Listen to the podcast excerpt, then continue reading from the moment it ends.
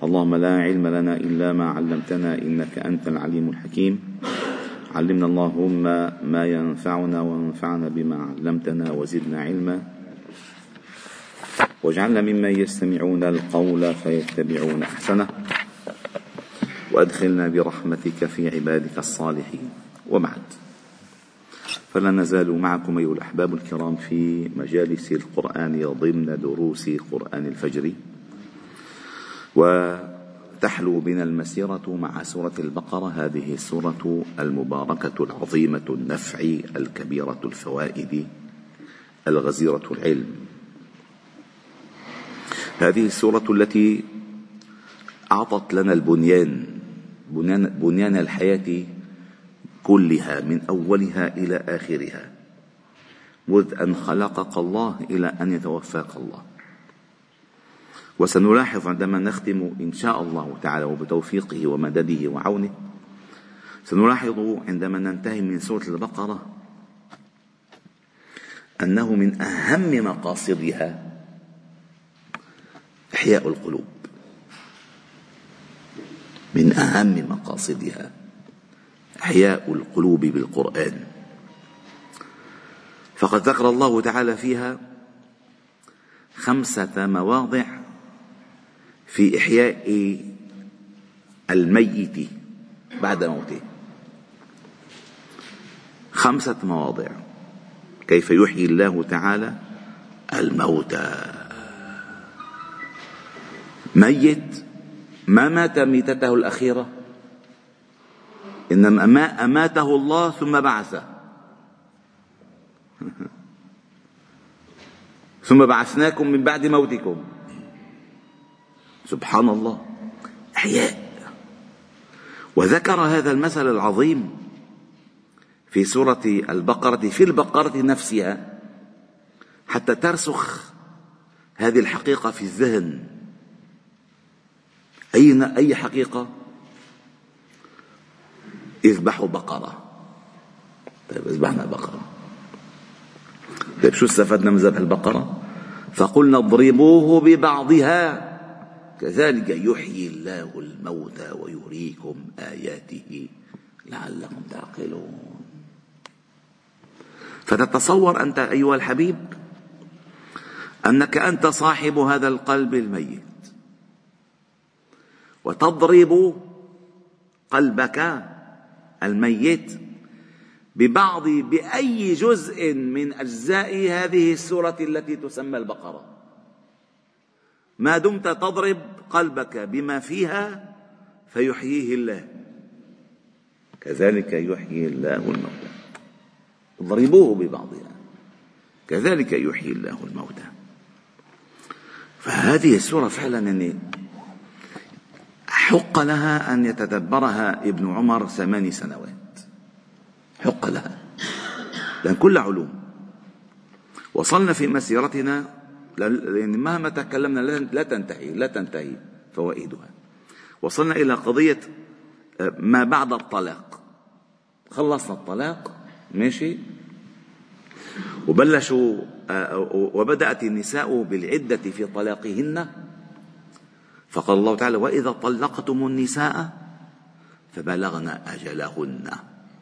أي بلغن انتهاء المدة التي ينبغي لكل واحدة أن تعتد لها. وقلنا أن العدة كم؟ ثلاثة قروء. فبلغن أجلهن. فأمسكوهن بمعروف أو سرحوهن بمعروف. بدك ترجع رجعة بعقد انتهى العقد انتهت العدة تعيدها بزواج وعقد ومهر جديد. أو سريحون بمعروف. خلص. انتهى الموضوع.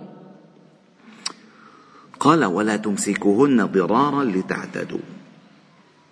فشرع الله تعالى يحرم الإضرار. وقد ضرر نهائيا لا ضرر ولا ضرار. لا ضرر على نفسك لا يسمح لك أن توقع نفسك بضرر ولا يسمح لك أن تضر أحدا. لا إضرار لا ضرر ولا إضرار. لا ضرر ولا ضرار. قال ومن يفعل ذلك فقد ظلم نفسه. لأن سيبوء بفعله هو أولا لأن الله تعالى يعلم السر وأخفى ولا يهدي القوم الظالمين. ولا يهدي من هو مسرف مرتاب أو كذاب. فقال ولا تتخذوا آيات الله هزوا أي في إمساك المرأة ولا تريد ولا يريد أحدكم أن يتزوجها يمسكها ضرارا أو أن يوقع الطلاق هكذا هزوا. واذكروا نعمة الله عليكم أي بهذا الدين العظيم. وما أنزل عليكم من الكتاب والحكمة يعظكم به. كل موعظة. يا أيها الناس قد جاءتكم موعظة من ربكم. الله يعظكم. الله يشرع لكم ينصحكم. قال واتقوا الله واعلموا أن الله بكل شيء عليم. ثم ختم آيات الطلاق وما يترتب على الطلاق من أحكام بقوله تعالى بآية رائعة قال الله تعالى فيها وإذا طلقتم النساء فبلغن أجلهن فلا تعضلوهن أن ينكحن أزواجهن إذا تراضوا بينهم بالمعروف. هلا بداية يفهم يفهم هذا الخطاب أنه للأزواج. مزبوط من من يوقع الطلاق؟ من يوقع الطلاق؟ الزوج. طيب شو فلا تعضلوهن؟ الخطاب فورا انتقل إلى أولياء الأمور. لأن الرجل ما دام زوجا للمرأة فهو وليها. فإذا طلقها انتقلت ولايتها إلى ولي أمرها من أخيها أو أبيها إن كان حيا سواء كان الأخ أو الأب. لأن سيمر معنا أن الخطاب كان موجها لأخ كان الأب موجود فإذا خطاب موجه لشخصين بنفس الفعل. وإذا طلقتم النساء فبلغن أجلهن فلا تعضلوهن. العضل أو العضل هو إمساك لا تقول عضلة قوية. إمساك منع الزوجة من العودة إلى زوجها إذا تراضوا بينهم بالمعروف. فهذا العضل ممنوع. والخطاب كما قلت لكم هو لأولياء أمور الزوجة. انتهى العدة. وبعد فترة من الفترات صحي الرجال أه؟ واشتاقت الامرأة. ودخل وسيط آدمي أحب أن يجمع بين المتابعدين فكادت المرأة كادت المسألة أن تصل إلى خاتماتها السعيدة. فذهبوا إلى ولي الأمر قال له ما برجع لك يا شو لعبة ادخل كذا ما بتخرجوا ما بتحلم فيها أبدا. وهي لها رغبة به وهو له رغبة بها. فلا يصح ولا يحق لولي الأمر أن يقف سدا بين المتلاقي بين هذين المتلاقيين. أبدا. شوف الحكم قد عظيم.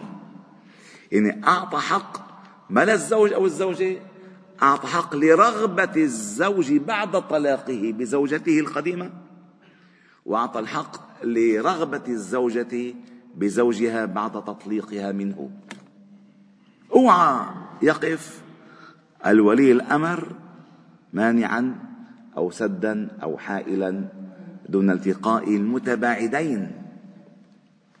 يعني شوفوا حتى الواحد مشان يدرك إنه ولو انتهى كل شيء الصلح خير.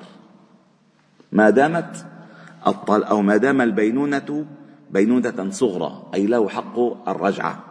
أما إذا كانت بينونة كبرى فقد فصلنا فيها الأحكام فلا تحل له من بعد حتى تنكح زوجا غيره. أما هذا طلاق رجعي؟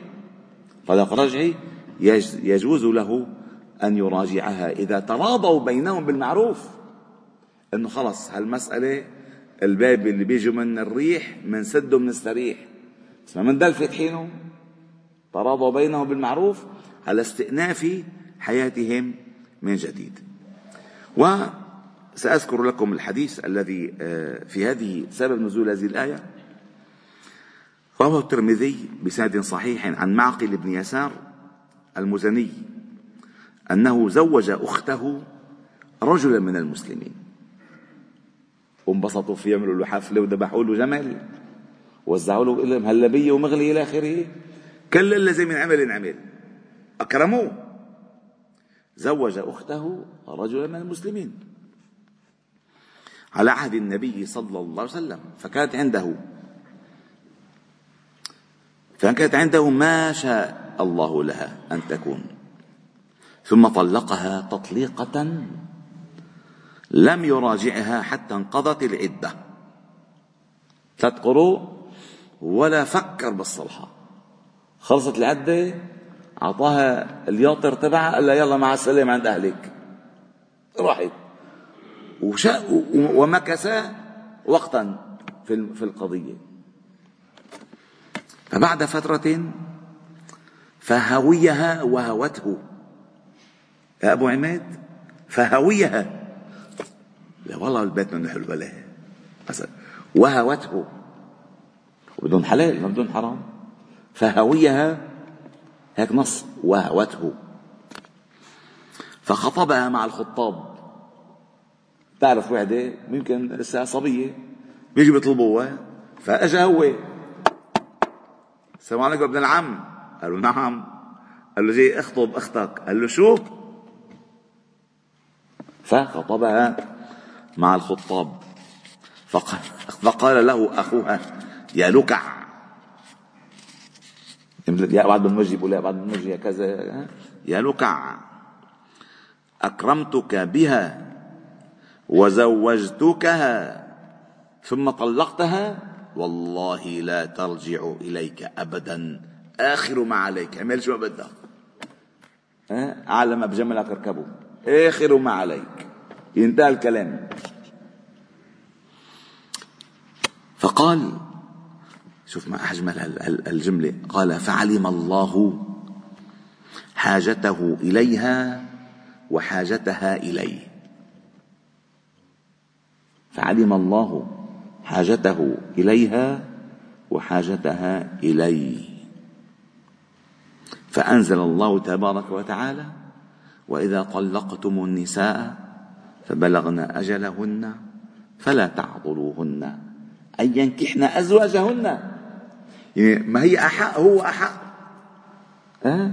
إذا تراضوا بينهم بالمعروف. ذلك يوعظ به من كان يؤمن من كان منكم يؤمن بالله واليوم الآخر. ذلكم أزكى لكم وأطهر. والله يعلم وأنتم لا تعلمون. الله أكبر. فعندما نزلت هذه الآية وسمعها معقل ابن يسار قال سمعا لربي وطاعة. خلاص الله أمر خلاص. سمعا لربي وطاعة ثم دعاه فقال أزوجها لك وأكرمك كذلك. هيك الحلول. ليش؟ قال من كان منكم يؤمن بالله واليوم الآخر. تذكروا أول آية الطلاق كيف الله تعالى افتتحها؟ قال ولا يحل لهن أن يكتمن ما خلق الله في أرحامهن إن كن يؤمن بالله واليوم الآخر. وانتهت لهون المسألة من كان منكم يؤمن بالله واليوم الآخر. هذه القضية إذا الإنسان عنده نظر إلى الآخرة يعني تزلل الكثير من العقبات. كثير بصير نفسه سهلة. أما إذا فكر حوله الدنيا مخلوقة لأله وزعلته لازم العالم كله يزعل له والحرب العالمية تبدأ من عنده ما في حل معه أبدا. ففي يوم آخر يعني في صفح وعفو ومغفرة. أه؟ هذه القضية كثير أساس. قال ذلكم يوعظ به من كان منكم يؤمن بالله واليوم الآخر. ذلكم أي هذه التشريعات لما نقول ذلك أي القضية. ذلك القضية. ذلكم أي مجموع ما سبق ذكره من أحكام الطلاق ذلكم أزكى لكم وأطهر. ليش؟ لأن الله يعلم. صالحكم وأنتم لا تعلمون صالحكم لو مثلا دلنا مع بيت لمعقل ابن يسار وده المصر ما بده إياه. وراحوا عملوا شغلة بالحرام. مثلا من يدفع الثمن المجتمع كله؟ فقال ذلكم أزكى لكم وأطهر. والله يعلم بتشريعاته ما يصلح حالكم وأنتم لا تعلمون بأهوائكم. ما يصلح حالكم ما يصلح حالكم. والحمد لله رب العالمين. سبحانه وبحمدك أشهد أن لا إله إلا أنت نستغفرك ونتوب إليك. صل وسلم وبارك على محمد وعلى آله وأصحابه أجمعين. والحمد لله رب العالمين.